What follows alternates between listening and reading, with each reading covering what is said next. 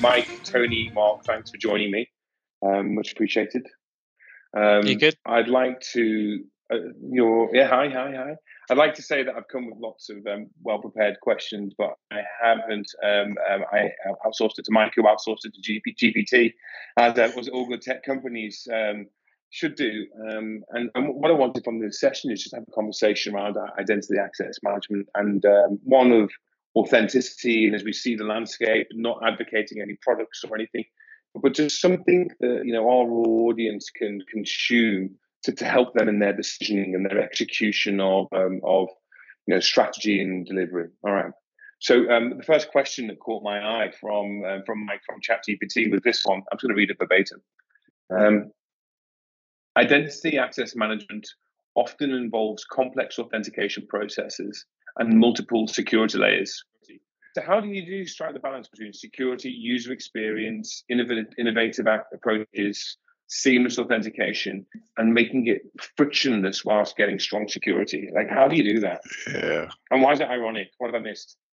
No, I mean the word frictionless is is, is the key point in all that. Um, mm. I mean, how many of us, you know, you've got the security people. They're they're growing in numbers, and they don't want a major incident. So they're in the background saying, wait a second, wait a second. Meanwhile, you got people, and you know, we've got different customers. Some of them are old, some are young. They experience the product. This is the front door, um, as Mark said offline. So, you know, it's like sometimes the first date you want you want to make a good impression, and you got it's got to be easy. So it's got to be easy, but you got the security people saying, wait a second, wait a second. So it's a real challenge. So you have to seek out products that um, understand that and work towards making it easy for the end user. Otherwise, they'll go somewhere else. And, and, and like, um, not not to talk about any products, but a certain phone manufacturer and their facial recognition technology is probably the best example of frictionless authentication. Um, the the the where you don't need a username, you don't need a password, you don't even need a passkey, right? It's there in case it fails, but you know you literally just look at it and it unlocks. And and so that that's kind of kind of when everybody needs to get to in a lot of ways. Um, you know we have the biometric sensors and they can all be scanned with people's fingerprints and and things like that. And and but having multi factors of biometrics and having things that can't be scammed is is is always a difficulty. I think when you move away from something, you have to type in and know. Um, uh, yeah, you need both, like what you know and, and what you have. And uh, yeah. I, I, still think about Total Recall with Arnold Schwarzenegger, and you know, he ripped the eyeball out of someone and went through all the gates because it was eyeball recognition. Um, yeah. And like as we get into deep fakes, like how do you prevent that? I don't know. Identity is like a really. Uh, the more you look at it, you go, oh my god.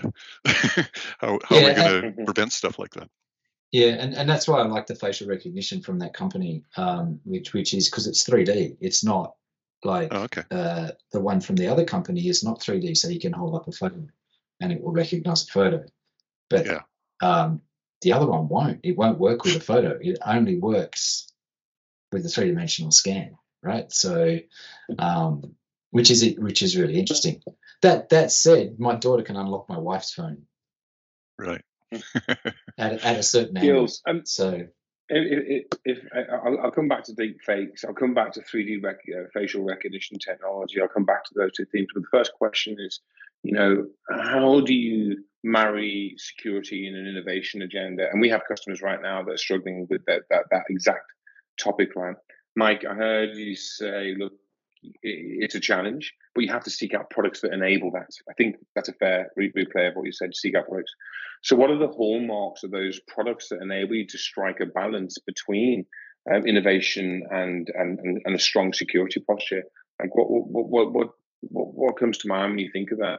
Um, I don't know what products Mark was talking about, but um, I'll I will um, violate your rule and say Apple has Face ID, um, which I quite honest, I, I didn't trust for years, but um, it's just so easy. And I have to believe that that information stays on your phone, right? So I just look at my phone and away I go.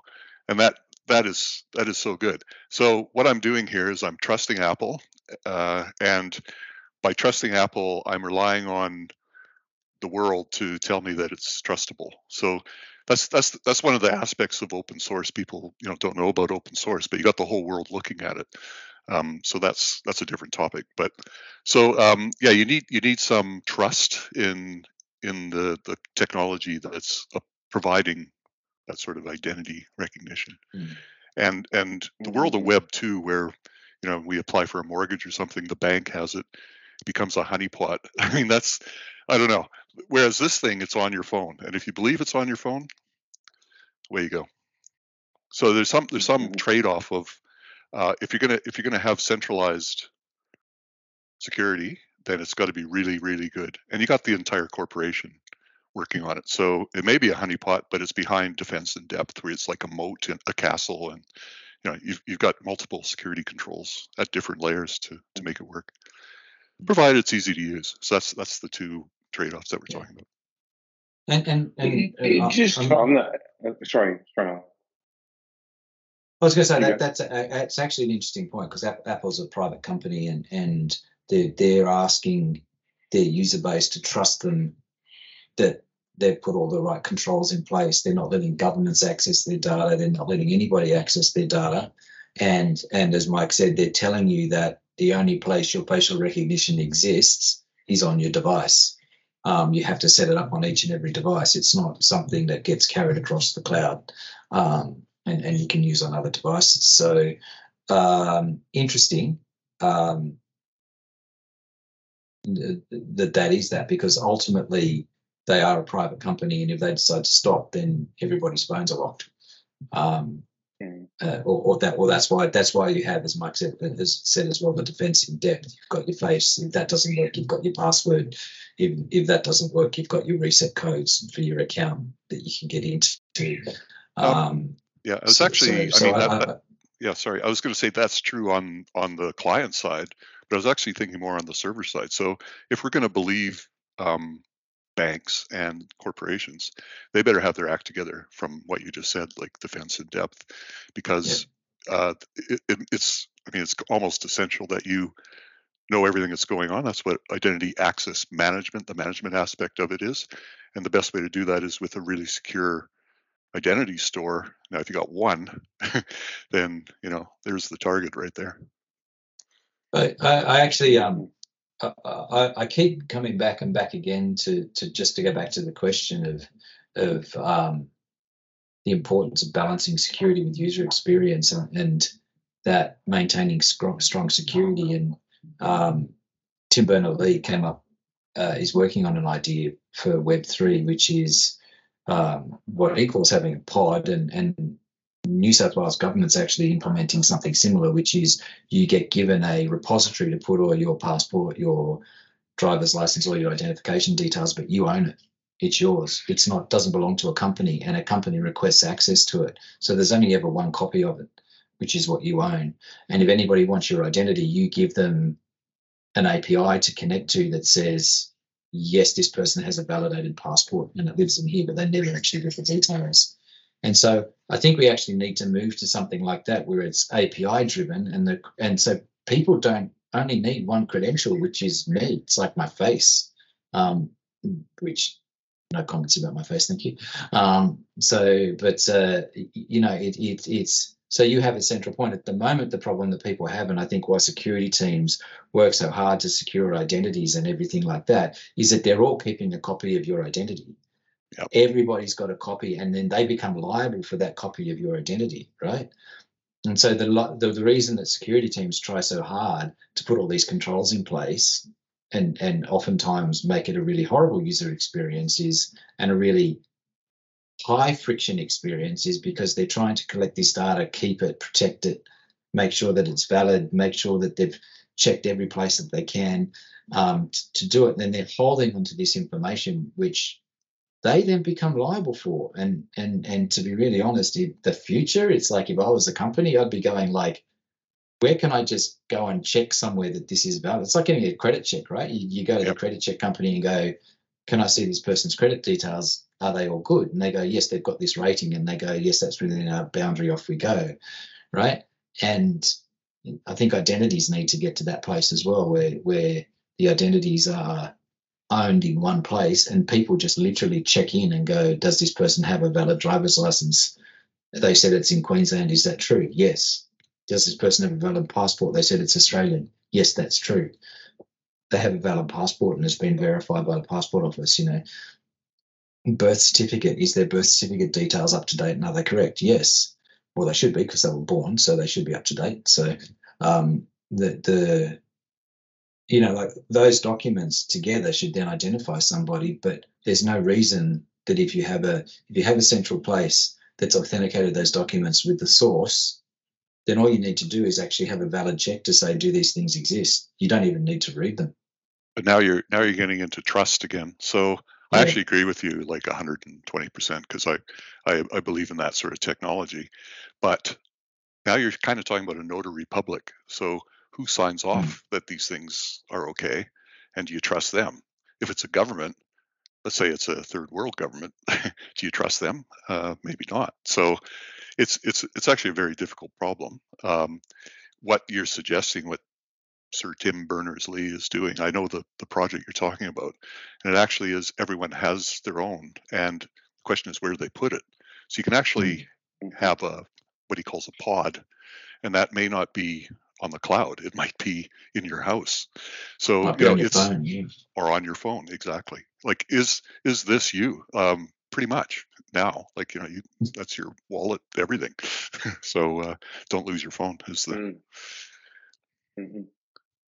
I think just uh, just um, come back to because maybe you know maybe it's my if, if I'm your average person trying to understand this, I'm still going okay.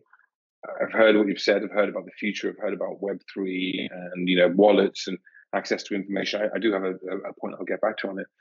But, but, what I'm asking again is how I strike a balance between innovation and security. So the third time in, and what I'm hearing, um, which is where I'm a little bit confused, maybe, is that there's an option by, by using a device like an iPhone and using, uh, Mikey used the word um, open source technology or a company where the, the data is held on, on, a, on a device for it.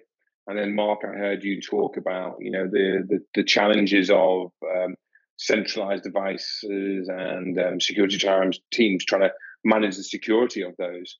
And, but in that, I haven't really arrived at an epiphany of an answer, other than Mike, you made me think. Uh, uh it was your interim, it was your interim, your middle point in those two block ends, and that was you can do it, as long as you've got all um, suitable, you know, I think you said moats and securities and protocols around it.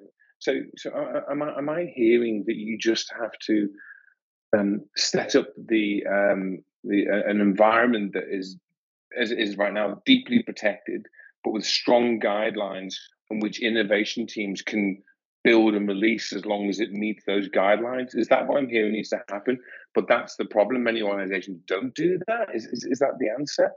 Um, that's kind of the state of the art as far as I can tell. So there's NIST who, like the defense in depth is the term that is used. And um, yeah, it's at, we're at this point where we have to do all these things because you have to. But where Mark was alluding to is kind of, I reckon, the future where um, you know you you have you are in self sovereignty you are in control of your data that person doesn't need all like what's happening is all of our stuff is getting duplicated everywhere. And worse like people are monetizing our data. So that kind of mm-hmm. sucks. So um, what would be better is is if we could sell our data if we really wanted to but really we have control over it. And just like mark said the green tick you know we we are uh, energy efficient or you know the equivalent in in identity. You are you. I always thought that'd be a great website you are you but never got around to it yet. And, and, how far away is that okay so again acknowledging that's a path and uh, understanding what um, owning your own data you know decentralized finance decentralized identity you know where you where you own that i, I get it. Um, actually i asked someone yesterday this what's the name of the company that's building that blockchain solution if it is a blockchain solution or who is building that identity wallet who who has got that happening um, is, is, there an example of who's doing that really well at the moment Uh, yes, but we're not supposed to mention products. But um, I do have a colleague who. Uh, so again, identity actually. The more you look into it, like there's things like um, let's talk about provenance. So let's say you make a bottle of wine. So now it's not the identity of you. It's like the identity of a thing, which is the bottle of wine came from Australia, not reproduced in China or some other knockoff this is it and that that's like one of the strong blockchain cases so this company i know of they they get into that area um, there's another company i've been involved in with called holochain which is kind of like a blockchain but it's your own blockchain so the thing about blockchain is there's one blockchain whereas this one is like your own so it's getting more and more not just mm. decentralized but distributed so there's a difference between those 2 mm-hmm. yeah and i do like Holochains, by the way, Mike. I did have a good read into this, into the yep. thing, and and and it's and quite, it's quite mature probably, now. It's been going for yeah, a while. Yeah, it, it, it, does look like. Oh, to me, it looks like a better, more efficient um, version of blockchain, but uh, but because um, it's distributed, as you said. But but but I, I Can you explain Chris, that? Um, Can you explain as, that as, to me then? I'm oh, sorry. Do you want to go off on an angle? Uh, okay. That's why I got from the tangent. Let, okay. Um, we'll park that. I'll come back to it. I'll park it and come back to it. I don't even sit to forever for it. Let's come back no to what you were going to say, Mark. Sorry, yeah. Um, New South Wales government's trying to implement a central repository for your identity um, that you hold, and as Mike said, the the I think one of the blockers for that is that it's the government that holds it, and so and and I think that that then comes down to the thing of like you know you need to separate government bureaucracy from government of the day. And um, you know you've got things like that. So okay, so the the passport office in the UK or, or the birth, deaths and marriages department here in uh, in New South Wales, um, or there in New South Wales here in Queensland as well, have hold give you a pod when you're born, um, and they hold the record of that pod until you decide to move it somewhere else, right?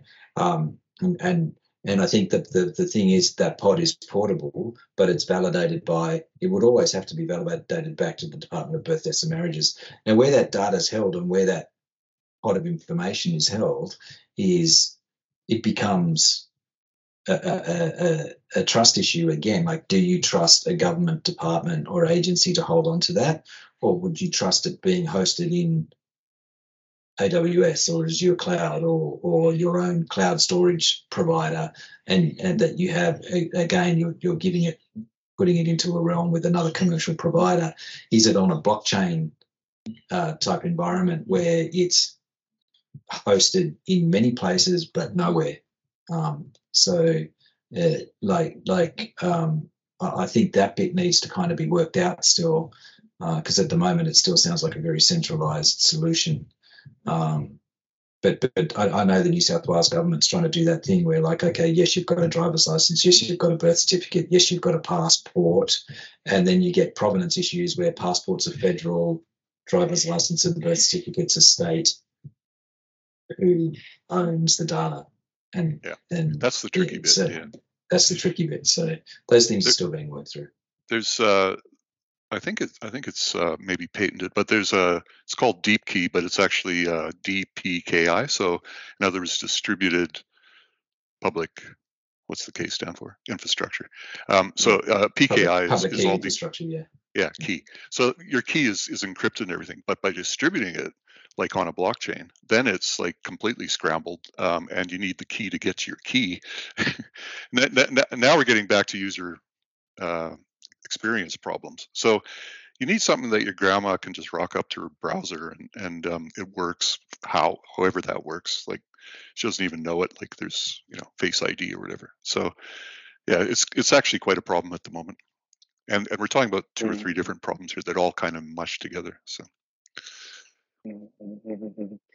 So, uh, you know, forgive me if I'm asking you to explain to me like a five-year-old, not as you the five-year-old, I'm the five-year-old. Um, what I'm what I'm hearing from you is that it's almost impossible to balance the need for security and um, innovation um, in the current environment until um, certain protocols are accepted. Is, is, that what I'm hearing? Um, I, actually, I'll, I'll, stop you there. I think there is a misconception that you can't have innovation with security. But what you're saying, you need to balance innovation and security. I, I, I actually think there's a lot of innovation happening right now in the security space to enable frictionless identity, right? There's a lot of things that are happening, innovation that's happening with security technologies to make them user friendly and seamless, like passkeys that are coming into uh, the browsers, all the major browsers, uh, the two major operating system platforms, three major operating system platforms. These are YubiKeys. Um, so you, you can, there's lots of innovation happening around the place that is trying to remove the need for a username and password. So if I have a device that's got a pass key on it, I can use this device to authenticate me because it's already authenticated all of my information and it just needs to say, here's the private key that matches that public key and you're in, right? Um, it, pass keys are basically the old public private key PKI stuff that's just been automated and distributed. Um, so uh, into browsers. So and and that technology's been around for I don't know ever since I can remember. So decades. Um, it's just and, never been easy to use. Now they're just making it easy to use. So just to expand on that in browsers, like um, so, people a lot of people use Chrome, which is from Google. Edge is now based on Chromium, which is the open source equivalent under Chrome. So again, back to the whole world can check whether you know Google's trying to do something sneaky or not because it's it is open source. You can see the you can see the code if you know what you're looking for. There's enough people doing that, so that that's yep. kind of a trust thing as well. There's also zero trust, which is the opposite, which is I don't trust anybody. I don't trust anybody on this call. I don't trust any. No. Um. So uh, and this might, this might be in a in a network. So um, you know, part of identity is also as we get into Internet of Things, there's like a gazillion things out there, all needing an identity and access to things. So that's a whole other realm. But um, the idea is that they each have. I kind of see it as like a firewall, but really what it is, the way it's being implemented now is a broker, which is a third party again. So I like things simple, but I, that's kind of making it a little more complicated. Now you've got someone else to the, the, whole point of it is they don't have direct access to whatever it is that's import the keys to the castle. So you have to go through something.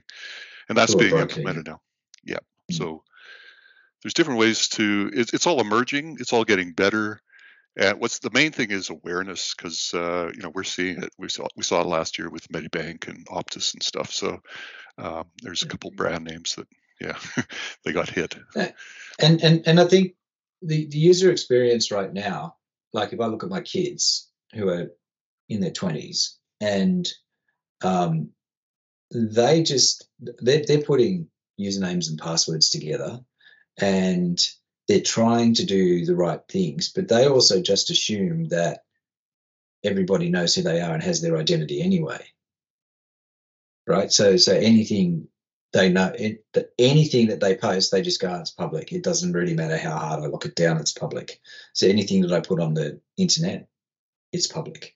And and and to, to an extent as well, they kind of see that stuff that's on their computer, people will get to as well. So the, the there's this in the younger age groups, I think there's a um, lackadaisical approach to security. I think us older folk um, have much more concerns, whether that be through age, experience, knowledge about what's happening. We can, we we understand the the the breaches and where that data goes.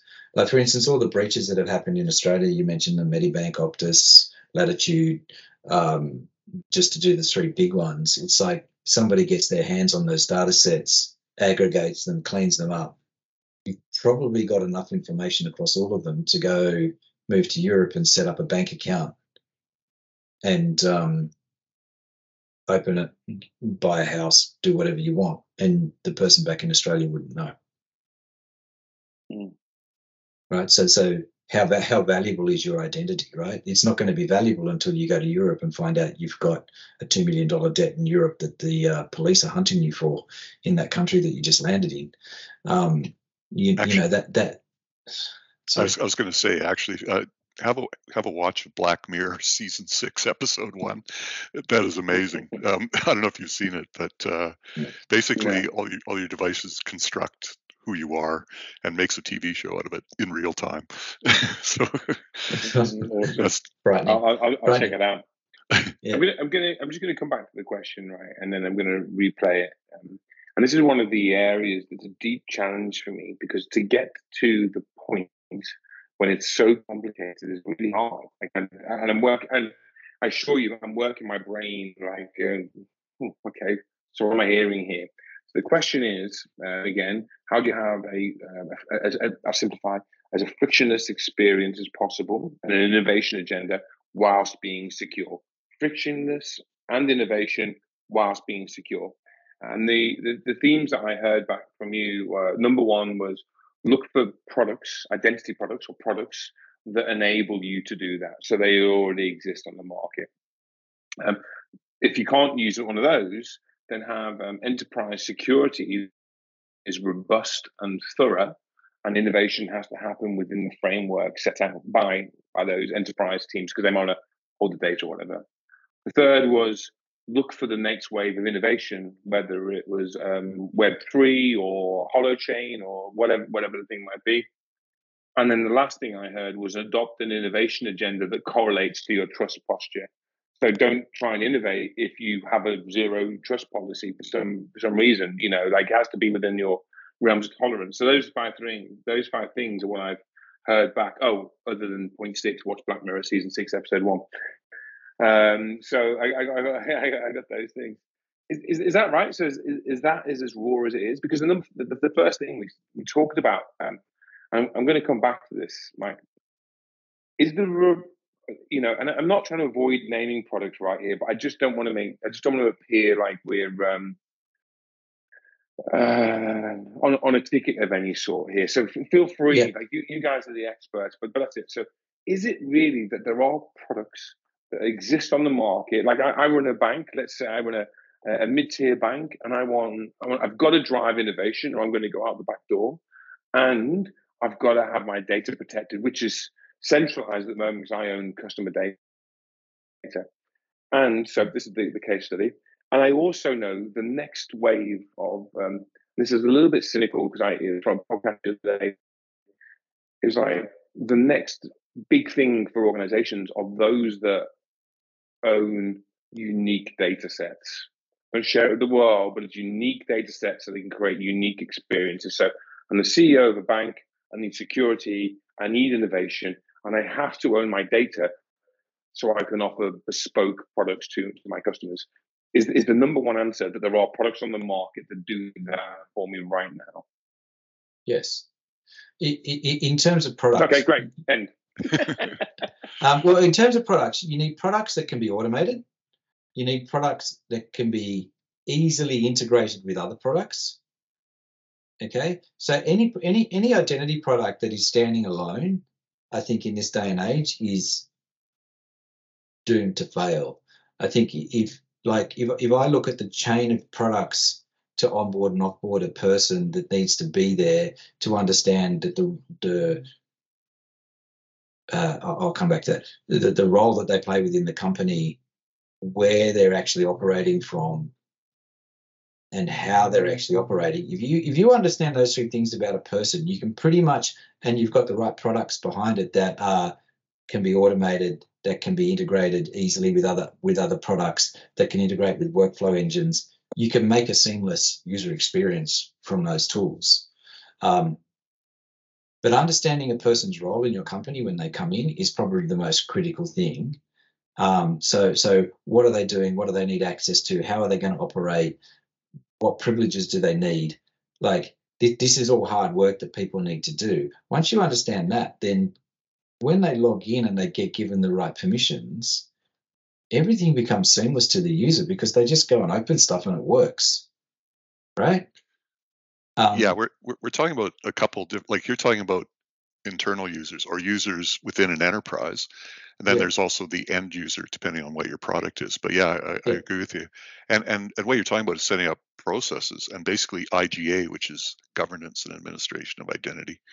You need that, and once you have that set up, then the tools there are tools that match those sort of things, and away you go. Yeah, automation is pretty important. You don't want another person, you know, 5 p.m. having to get up and yeah. Yeah, exactly. The, the, the more humans you insert into that process, the clunkier it's going to be. Yep. So so um, the the so, so back to the thing, it's like there's security at each layer and each application and each system and each whatever that a person has. If if if you want a good user experience, whether it be a customer coming in to use your services or whether it be a person internally within your organization who's providing your services outwards, you need to understand the chain of things that they do and the things that they need to access to do their job. And if you understand the privileges and the access that those people need, you can then start improving that experience and, and, and also improving your security as well, because you know from where they're logging on, when they're logging on, when they're meant to be working. So so that covers off one aspect, big aspect of security with identities. It's like when do people come in? Where do they come in from? So if you suddenly see Mike's logging in from Portugal, you'd be going, Mike, why are you logging in from Portugal? You're meant to be in Victoria. And he goes like, yeah, I jumped a plane and went to Portugal. It's like, why did you do that, Mike? you know, you can have a conversation about that, right? So, um, and and and if he's genuinely there, he's genuinely there. But you can also then start setting up boundaries. And I know a lot of companies have done this and just basically said, you're no longer on sovereign soil for Australia, so you can't log in. Yep. Yeah, it's, it's, a big. It's just you're stopped. Right. It's a it's a big problem because you have third parties so who are vendors and they're probably experts and you do need them at certain times, maybe middle of the night. So you have to have processes around that and and tools that handle that. And then you have um, let's say you got it, let's say you've outsourced something like your support desk and it's elsewhere. Uh, what's to prevent them from you know holding up an RSA key? I've heard about this where you know it's actually publicized so that it lets a whole bunch of people use it because they're just lazy. So they don't have mm-hmm. the same uh, ethos of that you have to instill. So it, it, a lot of that has to come. Security has to come from the top, and you know you can turn it around and just it's important. Management says it's important. We got to do it. So so and VPNs can say I'm in Portugal, Mark. So yeah. I'm just going to replay what I what I heard there, and um, there's I'm, I'm hearing that the, the, the best thing that people could do is choose an identity product, right? Just to start. And in that identity product, that's how we got to this. You're looking for something that's automated and it's easily integrated, and it has the ability to um, do. I think you use a term, Mike. I think you said governance and identity of the users. G, did you yeah. say that? You I, I, IGA, yeah. Identity governance uh, administration. What Mark said, yeah. I didn't quite put it right order, but yeah. Yeah. Okay. And then and, and then the IGA needs um, they can allocate roles and permissions to internal customers, but it can delight external customers with frictionless experiences. So there's only there's three things: automated, um, easily integrated, and it's got IGA. They're the three things that people should be looking for in identity product, right? Yeah. Well, IGA is, is more the governance and, and the admin. So it's like a a philosophy and then and then you find products that have that. I mean, uh, uh, in just about any industry, and especially in in uh, security, there's compliance, which is good. So now there's a, a, a benchmark that you try to hit, and that's at many mm-hmm. layers. Mm-hmm. Like um, there's CIS benchmarks, which are actually hardening of the actual tools, all the way up to um, what's called ISO 27001, which is you have a management system that shows an audit, an external auditor that you've got all these things in place. So th- that those are really good starting points. Mm. Yeah, I, I, it's funny because I was talking to a vendor of one of these products the other day, and um, and I, I, think it's a good product, right? Uh, as I understand, and um, um, we were talking about with the of, of, challenges of the customers understanding IGA specifically um, and identity governance as, as, the number one thing they're asking about. Like, how do you do it, and what is it, and you know, um, so it's interesting that you guys have raised it because not not, not knowing that's a conversation I had elsewhere, uh, automation, integration, and IGA is a thing that people are struggling to articulate as embedded in the software. Um, and I also see other companies saying, "Oh, we do um, IGA as a specialty," but you know, but but that's not integrated with a software thing, uh, you know, a specific software. And again, I'm, I'm avoiding names here. So I think um, it, it, just feels like an interesting space. And, and even even in this experience, I, I feel like I'm lucky that you guys were we all were together, but I feel like there's just so much. It's hard to have it articulated succinctly back to me, which is partly why I wanted to do this to to share it with our community, right? So, um, Tony, you look like you're furrowing your brow there, like you've got uh, you've got you've got an answer for me. Dan, no, I haven't got an answer. I've got a question there. So coming coming away from the technical side, which these guys are just awesome at, there, it, it's like, like I'm hearing that if if a if a company goes, uh, we want to change, we want to improve our systems and everything there, actually the, there's a precursor to making a change to the system of, of saying, well, put your processes in place there, get those defined, get your governance there in there. And so basically, you have to do a lot of pre work before even identifying which platforms you should be going for. Yeah, fair hmm. point. But but also, um, you know, change management. Like a lot of things, because you're going to change something, it's got to get better.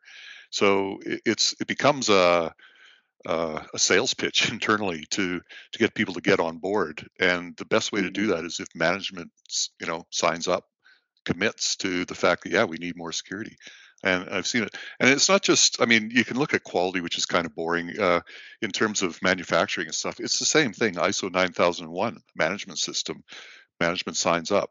Same thing's happening now in security, where uh, problem with security is it doesn't make money, but you can sure as heck lose money if if uh, things go bad. Yeah. So, yeah. Yeah.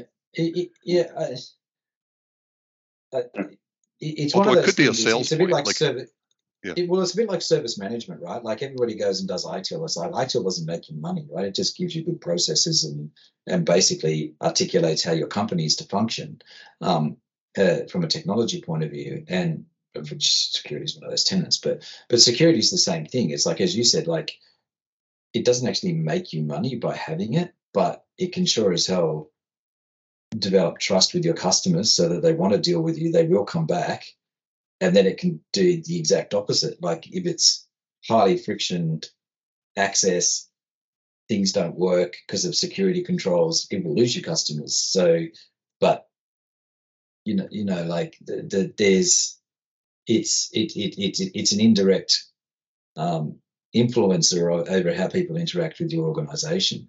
And I think back to identity, I think that that's one of the things that's really really important and is is un- understanding your internal people and your customers and how they want to interact with you. So back to what Tony's saying, like you've got all this pre-work that you need to do up front, I guess, which is what are, what are your cost customers for your what are the policies for your customers? How do you want them to act? What experience do you want them to have? You design that. You've got the technology behind you. You can implement it, and and most of that technology is there these days. So there's still there's mm-hmm. still I think it's rapidly changing and rapidly innovating because of all the cybersecurity breaches that we've had and the way the mm. breaches have happened. Like most breaches have happened because of stolen identity and because of a misconfiguration. They, yep. they basically use the stolen identity to get into the organization, and then they go looking for misconfiguration within the organization's security controls, right? There's, so, and then the, I, I read a statistic that uh, like 85% of the ways in is through phishing. Like, you know, click mm. the link in the email, they're in, that sort of thing. That's that's gives you details, off you go. So, well, phishing is the way of collecting the identity, right? So, but yep. but it's the identity that gets stolen, and yes. people don't change their passwords. Um, they don't. They on you know, and there's arguments about whether you need to change if you've got a really solid password. Do you need to change that regularly, or do you only need to change it when you're notified of a breach? But the problem is if you've been caught with a phishing campaign, you won't know that the person's identity's been breached, right? Uh, Particularly I, I a that, targeted spear phishing campaign. So I read that uh, username password is no longer adequate. You must have MFA, and I kind of yeah. agree that you must have a second thing that you you know verify against to make it work. Just just for your benefit, Chris, just to understand the processes Tony's talking about in this in IAM. There's really four main things. One is you're onboarding a new person. So there's a new person coming in. Another one is they're leaving. Uh, another one is periodic review, which is called a user access review, and there are tools that make that easier because it's up to the line manager to say, yes, this person should be in this role, and then it's like a matrix. So depending on how many people are under you, how many roles, it's a multiplication. And the fourth thing is a person has to disappear quickly. so there's something seriously wrong with this person. Get rid of them. Get them off the the mm-hmm. systems immediately. So those are the four things, mm-hmm. the four processes in IAM. Would you mm-hmm. agree, Tony, or have I missed oh, some? No, I, I would agree completely. Yeah. You know, okay.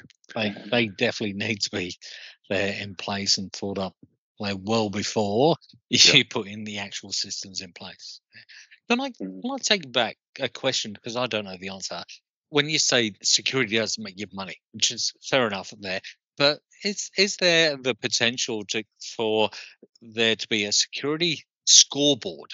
So, like out of a hundred, their companies get ranked as to their security profile and structure, and therefore they are deemed more secure than other ones, and therefore couldn't get like customers. Is there a way of that being done? Yeah, for sure. I mean, I, it was kind of a half-baked thought, and you guys ran with it. But um, the, I mean, it, it does cost, uh, like at a superficial level, it is a cost center, not a profit center.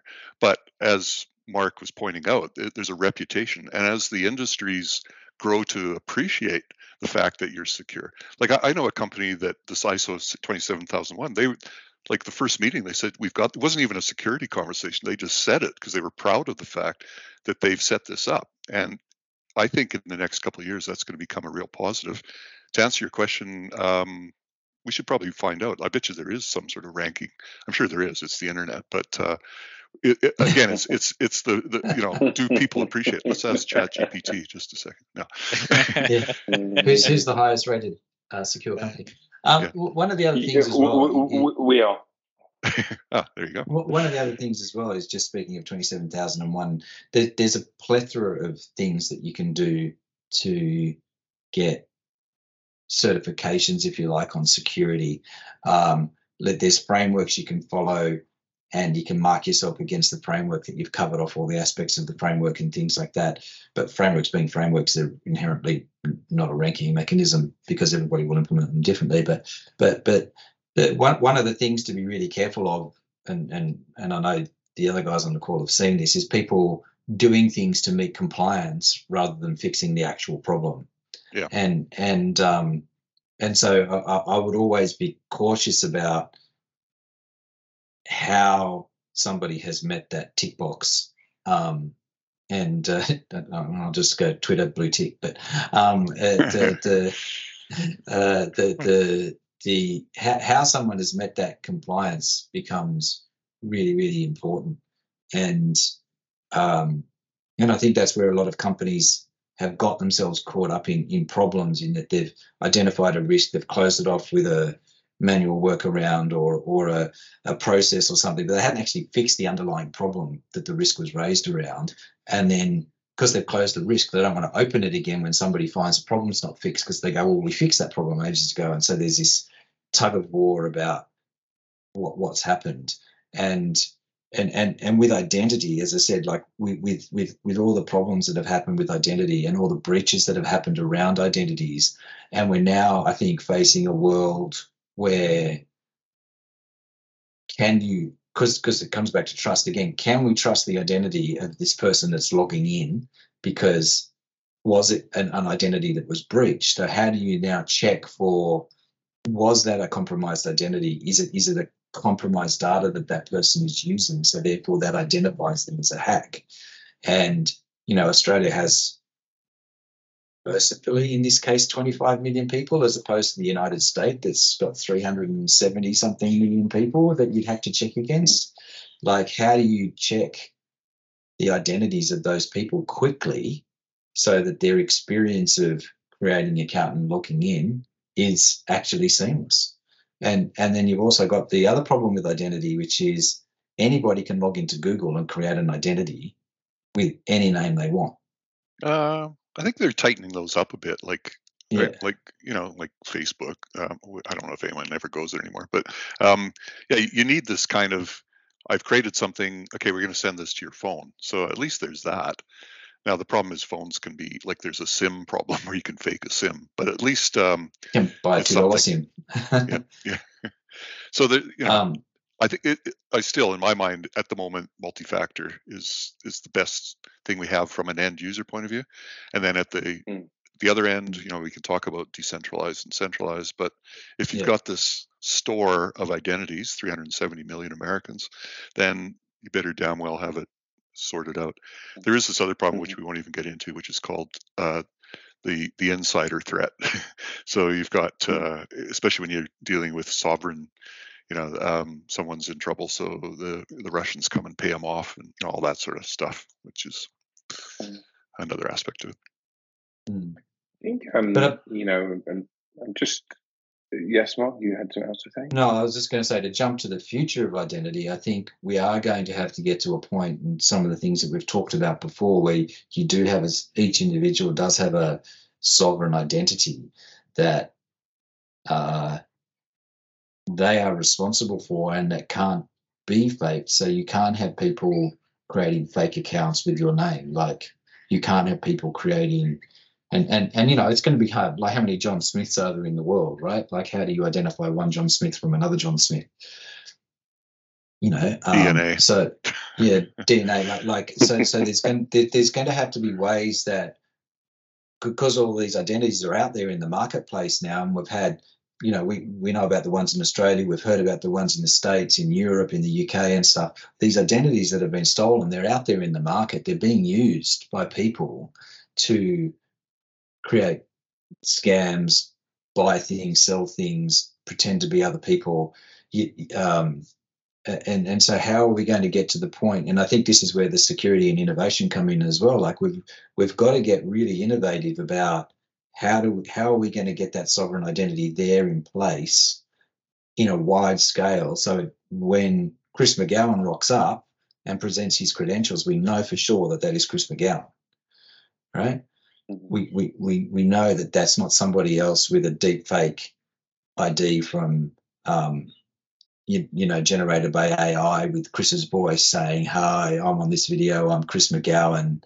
He, this is my details. This is, you know, um, Speaking of uh, Facebook, today they announced, or yesterday they announced, uh, they've got a product that's too dangerous to release, and it's they'll take two seconds of your voice and they can reproduce everything, and yeah, which is like a real threat now. So Mm-hmm.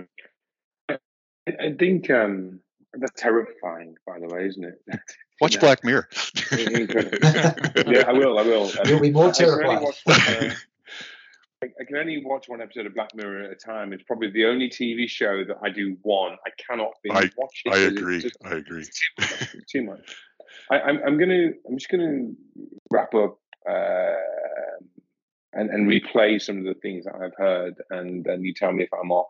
And um, and um, uh, and, and and also um, commercially make a hypothesis. Actually, no, I'm not going to call that hypothesis because there's too many smart people here, and they'll just go, "That's not a hypothesis." So rather than call that, I'm going to posture an idea and then replay what I and then re- re- replay replay what I've heard. And Tony, it's really interesting to hear your um, your replay of this, and I think that shows to me the um, the advantages of team synthesis and um, and um, um, jo- joined up thinking of different intellects, um, which is an area of study that I- I'm into right now. It's another thing, but um, and then Tony, it really, really got. It's really interesting that 45 minutes in, I get cut through, um, and it goes a bit like this.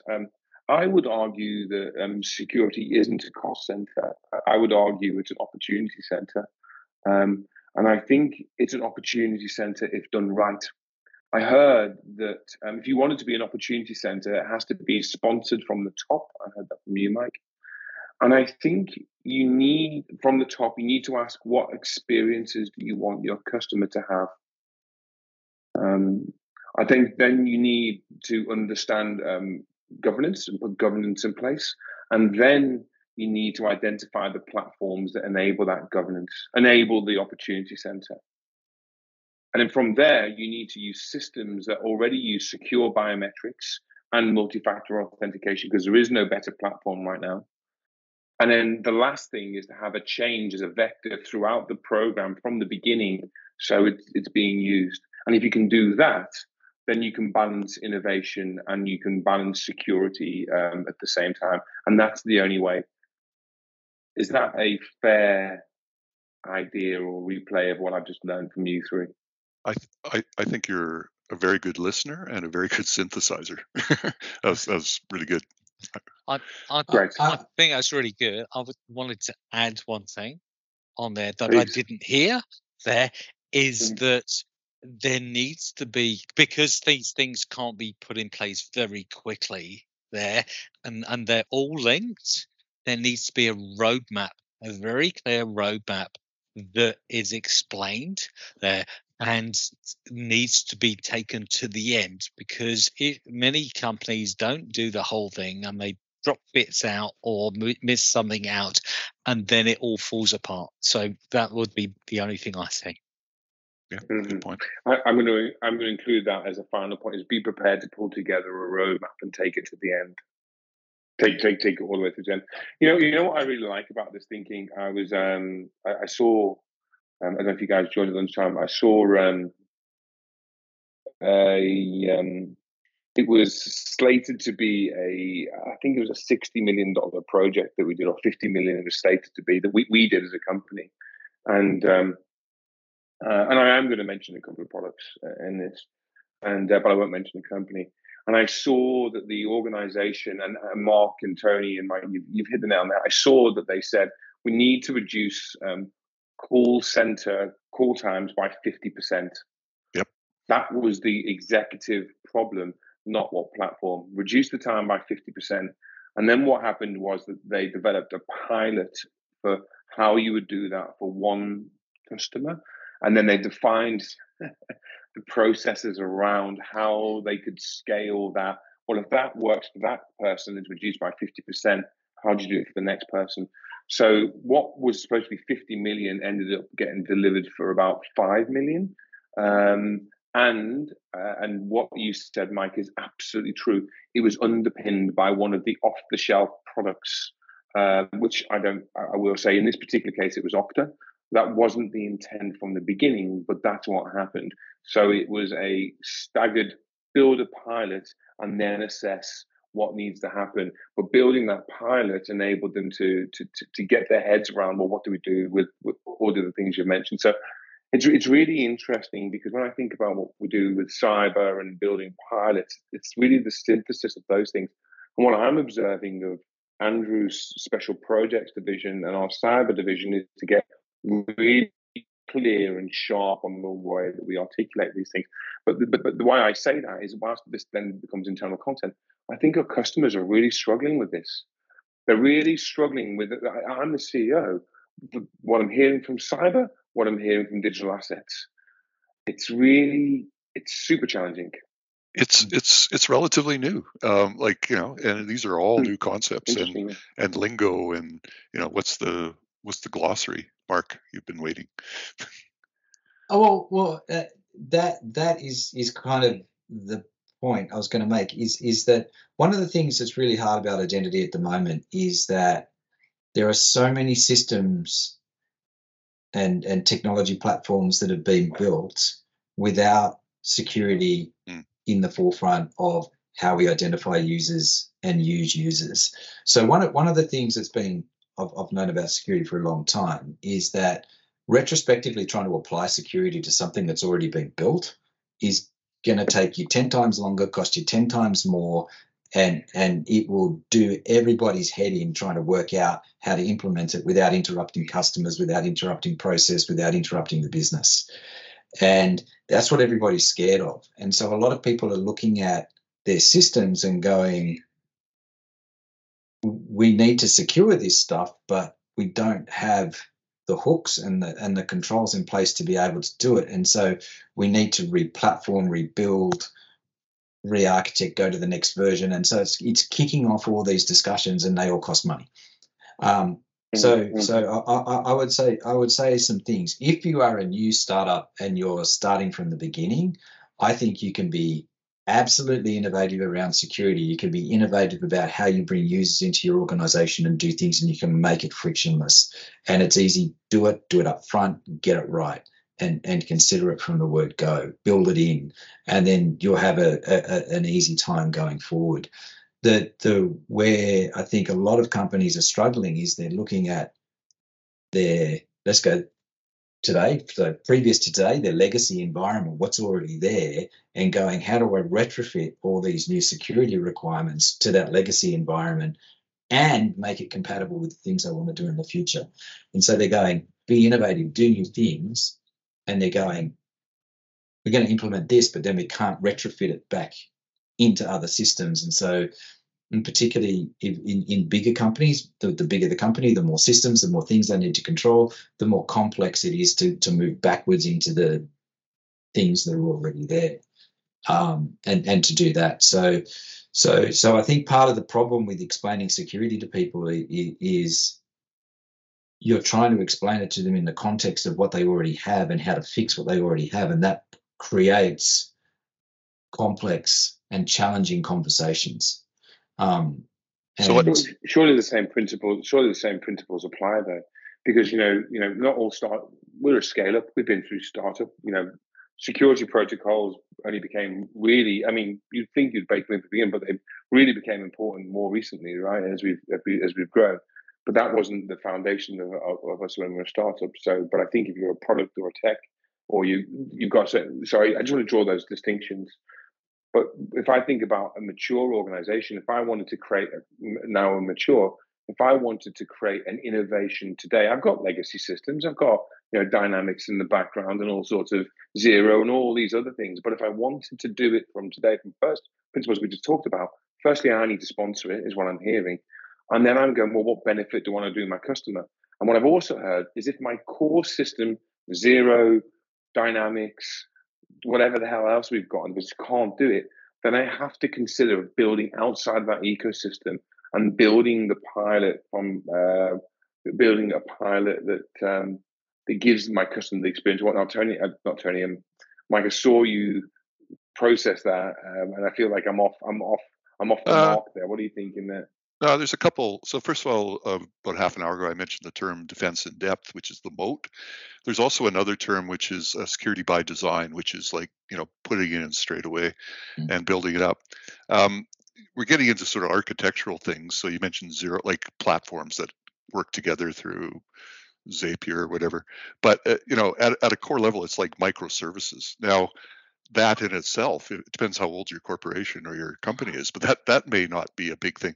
There's still monoliths out there. There's probably still cobol out there somewhere in banks but um, if you can do uh, microservices now you now you're dealing with little things that you can you know talk and then you get into zero trust where what talks to what and they verify each other and so it, it becomes an architectural problem which again, you're going back, back, back. You've got this running system. Mm-hmm. You're trying to run a business and make a profit.